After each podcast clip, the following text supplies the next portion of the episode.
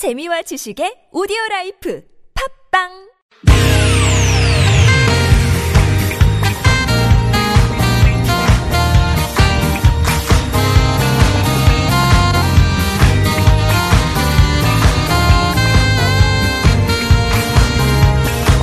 이유가 뭐지? 도대체 뭐 때문에? 세상만사 궁금한 이야기들을 꼼꼼하게 살펴봅니다. 최진봉의 왜?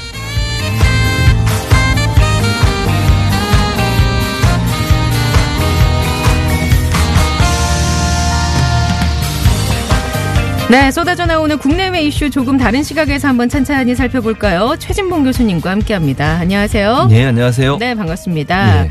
아, 평창 동계올림픽 이제 지난 9일에 시작해서 후반전에 벌써 접어들었어요. 예. 경기 챙겨 보고 계세요? 그렇죠. 보고 있죠. 예. 뭐 시간이 바빠서 다는 못 봅니다만 네. 시간 나는 대로 보고 있습니다. 아, 그러니까요. 예. 지금 이제 우리나라 여자 쇼트트랙 1000m 결승 경기가 펼쳐질 예정입니다. 예. 뭐 다들 선수들이 지금 최민정 선수가 화면에 보이고 있고요. 예. 인사를 하면서 이제 출발선에 잠시 후에 서겠습니다. 동계올림픽이 차- 사실 우려했던 것보다는 열기가 뜨거운 것 같아요. 그리고 그렇죠. 선수들도 좋은 경기를 펼치고 있는데 예. 그런데 한편으로는 이제 또 논란거리가 나오는 게 일단 여자 스피드 스케이팅 팀 추월 경기에서 부, 그 팀워크가 좀 논란이 됐었습니다. 그랬죠. 어, 사실은 이제 그 이게 팀워크가 문제가 됐, 던 것도 문제지만 사실은 그걸 해명하기 위해서 했던 기자회견이 또 논란을 불러일으켰어요. 예. 그러니까 세 명이 사실은 이 팀 추월이라고 하는 것은 마지막 선수가 들어온 시점이 그렇죠. 어, 경기의 종료 시점이거든요. 네. 음. 그런데 두 명이 먼저 가고 한참 뒤에 한 명이 나오, 들어오게 하면 그건 일반적으로 볼 때 좀 이해가 안 되는 그렇죠. 경기 운영이라고 볼 수 있겠죠. 예. 그런데 이제 잘 아시는 것처럼 이제 노소영 선수가 뒤로 처진 상태에서 김보름 박지우 선수만 먼저 들어오게 되면서 네네. 노소영 선수를 왕따시킨 게 아니냐 음. 이런 논란이 있었고요. 그걸 해명하겠다고 이제 기자회견을 기자회견 했는데 백철기 총감독 예. 김보름 선수가 기자회견을 했는데 그 기자회견 자리에 노소영 선수가 오지 않았죠. 네 감기 몸살이 들어서 이라고 얘기했는데 나중에 노소영 선수 인터뷰를 보면 감기 몽살이 아니라는 거예요. 음. 그것도 논란이 됐었고요. 또 하나는 노소영 선수가 그럼 왜 맨 뒤에 어, 경기를 하게 네. 됐느냐라고 자기는 전해 들은 바가 없다. 없다 그랬죠. 그리고 원래는 그 전까지만 해도 노소영 네. 선수가 항상 중간에 있었어요. 중간에. 그런데 그렇죠.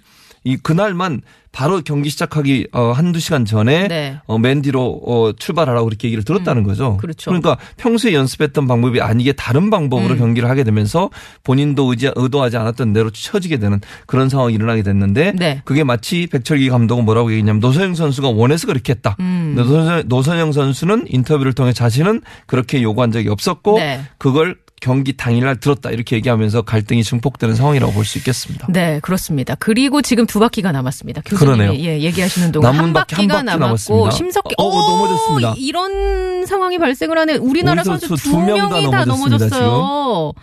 아, 안타깝습니다. 지금 네덜란드 선수가 1위로 들어왔고요. 네. 일단 캐나다 선수가 그 뒤를 이어서 들어왔는데 심석희 선수와 최민정 선수가 어, 앞서거니 뒤서거니 하면서 오다가 예. 지금 막판에 둘이 넘어지는 이런 이변이 발생을 했습니다. 그러니까요. 어떻게 된 상황인지는 어, 공식적인 결과가 나와봐야 알 것 같은데요. 사진 판독이나 이런 것들이 추후에 이루어져야 할 것 같은데 현재 네덜란드 선수는 굉장히 기뻐하고 있고요. 우리나라 선수들 두 명이 아 막판에 넘어졌습니다. 음, 아, 이게 한꺼번에 두 사람이 함께 넘어져서 그러게요. 이게 어떤 일인지 저희가 지금 방송을 하다가 봐서 정확히 보진 못했거든요. 예. 약간 좀 혹시나 또 무슨 음. 어, 뭐 반칙이 있었는지 네, 뭐 잘 모르겠습니다만 예. 같습니다.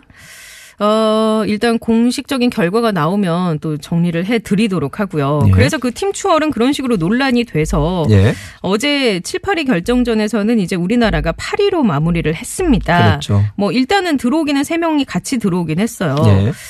이거를 갈등이 봉합되는 거라고 볼 수 있는 건지 어떻게 봐야 될지. 제가 볼 때는요, 이 장면을 봤던 모든 사람들이, 아, 지금 다시 화면이 나오는데요. 네. 아, 돌면서 저기 우리나라 지금 어, 선수들끼리 부 부딪히긴 했는데, 이탈리아 선수의 손이 지금 약간 앞쪽으로 간 것처럼 보이거든요. 저 예. 이탈리아 선수, 맨 뒤에 오는 그렇죠. 선수의 손이, 아, 저기서, 미- 아, 손을, 발, 그러니까 스케이트를 신은 발이 우리나라 선수의 손 쪽을 치면서 넘어지게 되는 그래서 도미노처럼 네. 옆에 있던 선수 네. 두 명이 함께 넘어지게 되는 장면인데요. 아, 이거는 안타깝습니다. 네, 좀. 판독이 나와봐야 될 것 같은데요. 예, 예. 음. 일단 뭐 예. 좀 지켜봐야 될 것 같고요. 예. 지금 이제 말씀드리는 거 계속 마무리를 지으면 갈등이 봉합되는 중이라고 볼 수 있는 건죠. 제가 볼 때는 아닌 것 같아요. 왜냐면요. 이, 그, 그날 세 명이 마지막에 이제 7, 8위전 나오면서 경기하는 거 모습 보면 보여주기 식이었다는 모습을 너무 강하게 받았어요. 서로 엉덩이 밀어주고. 네. 그러니까 워낙 논란이 되니까 그걸 예. 봉합하기 위해서 일부러 그런 게 아닌가 하는 음. 그런 생각이 들었습니다. 지금 공식적인 결과가 나왔습니다. 네덜란드 예. 선수가 1위를 했고요. 캐나다 선수 킴부탱 선수가 2위를 했습니다. 맞습니다. 우리나라 선수는 아, 한 명은 실격 처리가 됐고요. 한 명은 4위로 들어온 걸로 집계가 됐습니다. 예. 아쉽네요. 좀. 그러니까요. 예. 좀, 아니, 저렇게 쇼트랙이 저렇게 넘어지는 경우가 너무 많아가지고 음, 맞아요. 주의하지 않으면은 상당히 어려운 부분인데 네네. 참 안타깝게 됐습니다. 어쨌든 잘 싸웠습니다. 예. 예, 최선을 다했으면 되는 거니까요. 그럼요. 어, 이렇게 좀 갈등이 불거져 나오는 것을 우리가 좀 예. 여태까지는 음, 승리를 위해서 예. 혹은 대의를 위해서 예. 이걸 좀 그냥 피하고 그냥 부정적으로 생각해서 웬만하면 맞닥뜨리지 않으려고 하는 경향이 있는데 예. 이 갈등이라는 거를 어떻게 봐야 되는 건가요? 갈등은 사실은 그 자체로 보면 좀 부정적일 수, 부정적일 수 있는데요. 어느 조직이나 갈등은 존재하거든요. 그게 뭐, 어, 같은 레벨에 있는 어, 사람끼리 갈등이 될 수도 있고 상하 간의 갈등이 될 수도 있을 텐데 갈등을 어떻게 어, 조정하고 그 다음에 해결하느냐에 따라서 그 갈등이 오히려 긍정적인 면을 발휘할 수도 있고요. 또는 퇴보하는 즉 부정적인 면을 발휘할 수도 있을 것 같은데 갈등을 조절하기 위해서 가장 중요한 것은 양 당사자가 양보와 타협이라는 자세를 가져야 할 필요가 있어요. 네. 그러니까 갈등은 의견의 차이라고 볼 수 있잖아요. 음, 그렇죠. 그러면 서로가 양보하고 타협을 해서 의견의 차이를 조정하는 작업 이게 필요하다고 볼 수 있겠죠. 근데 이제 사실은 이제 양보와 타협을 통해서 조정이 가능해지려면 서로에게 뭔가 이익이 있어야 돼요. 음, 그러니까 그렇죠. 양 당사자가 양보와 타협 대화를 통해서 양쪽이 일정 부분 이익을 얻을 수 있도록 하는 공통 분모를 찾아가야 되거든요. 네네. 그게 갈등이 잘 해결될 수 있는 방법이라고 볼 수 있고요. 근데 이 왜- 체육계 사례에서는 이걸 예. 어떻게 적용할 수 있을까요? 그러면 왜 이 체육계사에서 뭐가 문제냐면 제가 볼 때는 이 갈등의 원인이 뭐냐면요. 한 사람, 그러니까 특정한 선수나 특정한 그 대학의 출신들만을 특별 관리하면서 그들에게 이익을 줬다는 거 아니겠습니까? 그럼 이 갈등은 결국 소외된 사람과 특, 특혜를 받은 어떤 그룹 간의 갈등이기 때문에 그렇죠. 불평등에서 오는 갈등이죠. 그렇죠. 그 갈등의 원인을 함께 파악하고 서로가 서로에 대한 불만을 얘기할 필요가 있고요. 음. 그 과정에서 뭐가 문제인지를 함께 공통분을 찾아내서 이런 문제가 다시는 발생하지 않을 수 있도록 하는 재발 방지 대책이라든지 해결 방안들을 내놔야 되는 거죠. 네. 예를 들면 지금 뭐 김보름 선수 같은 경우에는 특별 어, 훈련을 받은 것으로 알려지고 있잖아요. 예. 노선 선수가 뭐라고 얘기했냐면 함께 훈련한 게 아주 극소수에 불과했다. 네, 거의 없다. 그리고 이 선수만 따로 태능 선수 촌이 음. 아니라 한국. 체대에 가서 네. 특별 훈련을 받았다 이런 얘기를 하면서 갈등이 불거진 거 아니겠습니까? 그럼 갈등을 만들어낸 당사자가 있을 것이고요. 뭐 지금 이제 빙상연맹 관계자라고 네. 얘기가 되어지고 있는데 이 갈등의 원인을 제거하고 다시 말씀 이 사람이 더 이상 이, 이 문제에 개입하지 못하도록 한 다음에 서로의 갈등 요소를 해결해야 되니까 결국 훈련의 방법을 동일시하거나 아니면 훈련을 한 군데서 하도록 만들어줘야 돼요. 음. 네. 즉 불평등의 요소를 제거해야만 결국은 갈등이 해결될 수 있을 텐데 골이 깊은 것 같아요. 제가 볼 때는. 음. 예. 그래서 이 문제는 빙상연맹이나 한국 체, 어, 대한체육회가 적극적으로 나서서 오랫동안 고질적으로 남아있는 스케이팅의 분야에 이런 어떤 차별 또는 어떤 특혜 이런 부분을 걷어낼 수 있도록 하는 그런 어떤 노력들과 제도적 장치들이 필요하지 않나 하는 생각이 듭니다. 그냥 우리가 예. 유야무야 덮어서 될 것 같지는 않고요. 그럼요. 정말 그 근본적인 뿌리 깊은 그런 문제들을 좀 수면 위로 끌어내서 예. 서로 대화를 해야 되고 그럼요. 서로 원하는 바를 어 말을 해야 되고 그렇죠. 거를 통해서 접점을 찾아야 되는 게 예. 맞는 것 같습니다. 맞습니다. 그런 논의를 통해서 이제 뭐랄까요 예. 경쟁, 이기주의 이걸 구분하는 법이라고 할까요? 예. 건강한 경쟁과 어, 또 이기주의, 약간 뭐랄까요? 좀 비슷한 듯 하지만 다르고, 다른 듯 하지만 비슷한 거잖아요. 음. 그렇죠. 우리가 이걸 어떻게 극복을 해 나갈 수 있을까요? 경쟁이라고 하는 것은요. 그 우리가 선의 경쟁 또는 평등한 경쟁을 얘기하는 건 뭐냐면 조건이 같아야 돼요. 음, 경쟁의 대상이. 그러니까 예. 경쟁을 하는 사람들이 같은 조건에서 평등하게 거- 동일한 기회를 가져야 되고요. 네. 동일한 조건에서 경쟁이 이루어지도록 만들어야 되는데 특혜나 이기주의는 결국 뭐냐면 이 평등하지 않은 상태에서 경쟁을 붙이는 거잖아요. 그렇죠. 예를 들면 아까 지금 예를 들었던 것처럼 특혜를 줘서 한 선수에게 더 많은 훈련을 하게 하는 음. 특별 훈련을 시키는 것은 평등한 관계의 경쟁이 아니잖아요. 네. 아니 왜 같은 빙상연맹 관계자고 같은 감독인데 특정 선수에 대해서 특혜를 주거나 아니면 훈련을 더 시키거나 특별 훈련을 시켰다고 하면 다른 선수들은 그 기회를 박탈당한 거잖아요. 예. 그럼 평등하다고 볼 수 없거든요. 이건 이기주의라고 봐야 되는 거죠. 음. 근데 아까 말씀드린 평등한 경쟁 또는 좋은 경쟁, 선의의 경쟁은 네. 모든 사람이 동일한 조건 하에서 훈련도 받고 혜택도 누린 다음에 그 다음에 경쟁을 하게 만드는 거잖아요. 음. 예. 근데 그걸 어느 특정한 선수에게 어드밴티지를 준다거나 그렇죠. 특혜를 주면 그 자체가 이기주의로 빠질 가능성이 있다고 보여집니다.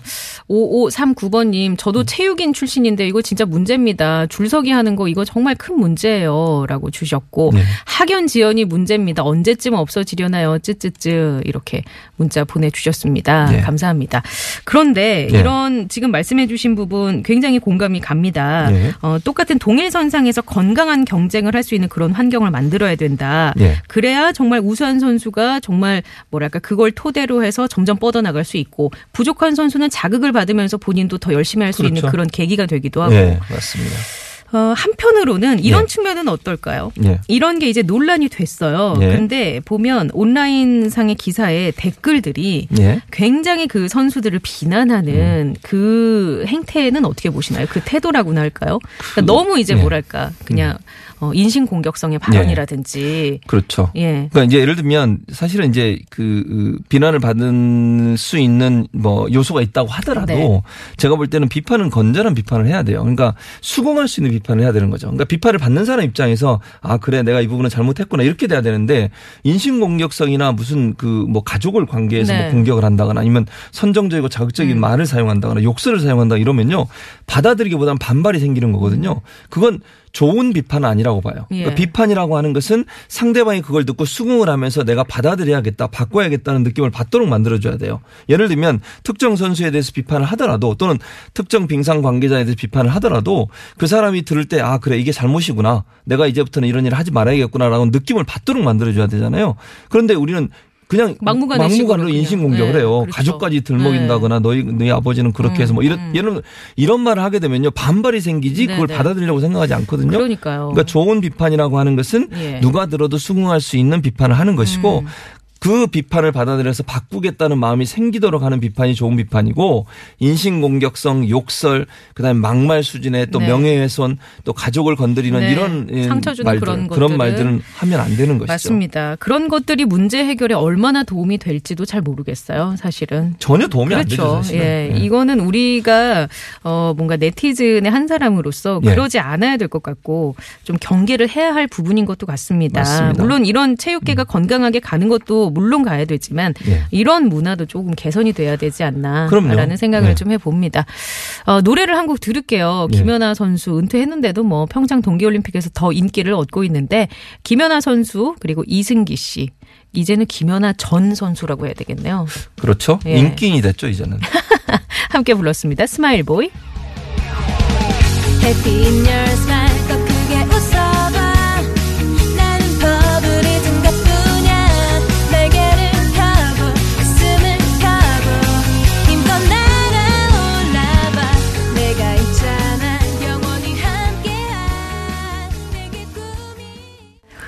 자, 노래 듣고 왔고요. 예. 평창 동계올림픽에서 제기된 여러 가지 이슈와 논란들에 대해서 좀 살펴보겠습니다. 예.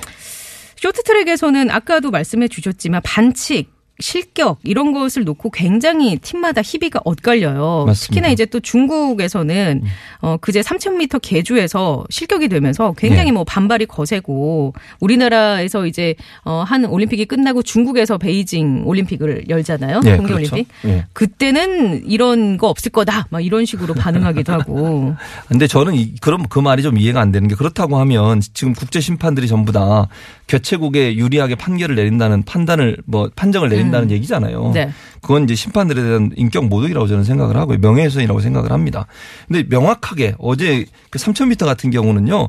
그래서 그 빙상 연맹에서 그걸 보여줬잖아요. 사진을. 음. 사진을 그렇죠. 보면요. 팩트가 있으니까. 그러니까요. 네. 손으로 완전히 막았어요. 네네. 진로 방해를 한 거 분명합니다. 예. 이게 판커신이라는 선수인데 네. 이 선수가 반칙에 거의 뭐 어, 대부라고 할 정도로 음. 반칙을 많이 했어요.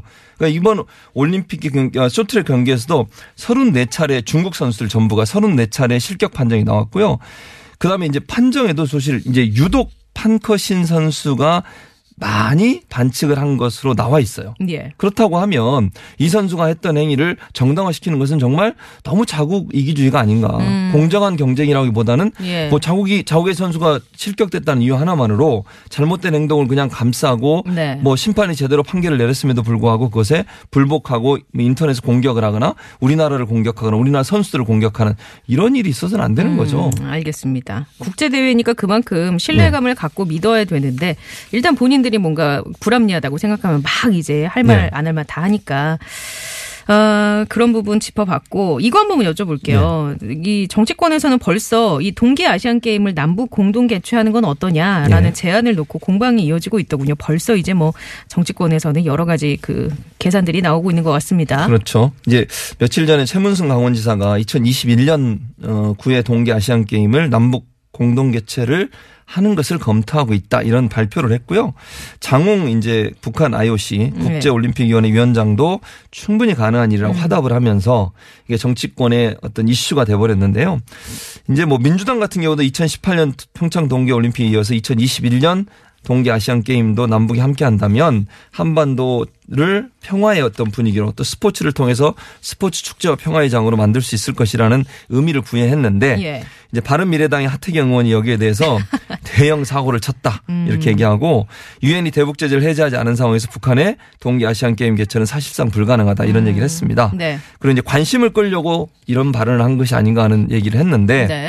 일단 뭐 이렇게 봐요 저는 최문승 강원지사나 장웅 어뭐 북한 IOC 네. 의원이나 또는 그 민주당 같은 경우에는 어쨌든 어 체육을 통해서 스포츠를 통해서 평화의 물꼬를 트겠다고 하는 그러니까 남북 간의 긴장 관계를 완화시키고 한반도의 평화가 정착되게 하는 하나의 도구 또 하나의 어떤 기회로 삼겠다고 하는 부분이 의미라고 저는 보거든요. 예. 그런 점에서 의미가 있다고 봐요. 지금 음. 잘 아시는 것처럼 평창 올림픽 올- 열리기 전까지만 해도 얼마나 한반도가 뭐 5월 이기설, 그렇죠. 4월 이기설 엄청나게 네. 불안하고 전쟁에 대한 불안감들이 엄청나게 높아졌잖아요. 예. 그런데 이번 올림픽을 통해서 어쨌든 대화하고 새로운 어떤 돌파구를 찾아가려고 하는 의미가 있다고 하니까 네. 가능한지 안 한지는 좀 더 지켜봐야 돼. 국제사회나 IOC 가 어떻게 결정하느냐에 따라 달라질 수 있지만 네. 그럼에도 불구하고 시도할 가능성이 있다면 시도해보는 것도 저는 음. 나쁘지 않다고 보고요. 이렇게 너무 스포츠를 정치적 이슈화하는 건 별로 맞지 않다고 네, 봐요. 저는. 네. 그러니까 스포츠는 스포츠지 그걸 정치적 이슈라 하는 순간 원래 스포츠의 의미가 정치를 뺀 예, 퇴색되고 변질이 그렇죠. 되는 거죠. 그런 일들이 없었으면 좋겠어요. 정치인들이 음. 좀 스포츠를 가지고 너무 정치적으로 해석하거나 공격하거나 이런 일들을 좀 자제하는 게 좋지 않을까 이런 생각이 듭니다. 알겠습니다. 뭐 평화 올림픽으로 끝까지 잘 마무리를 했으면 좋겠어요. 그럼요. 네, 다음 주에 만나뵐게요. 예, 알겠습니다. 아니 너무 오늘 카카오톡으로 문님께서 네? 아 성공회대학교 교수님 머릿속에 쏙쏙 들어오네요. 매일 하면 안 될까요, 교수님? 그러니까요. 주셨는데요. 저는 늘 그렇게 요청하고 있습니다. 제가 거부하겠습니다. 자, 다음 주에 만나뵐게요. 고맙습니다. 네, 감사합니다.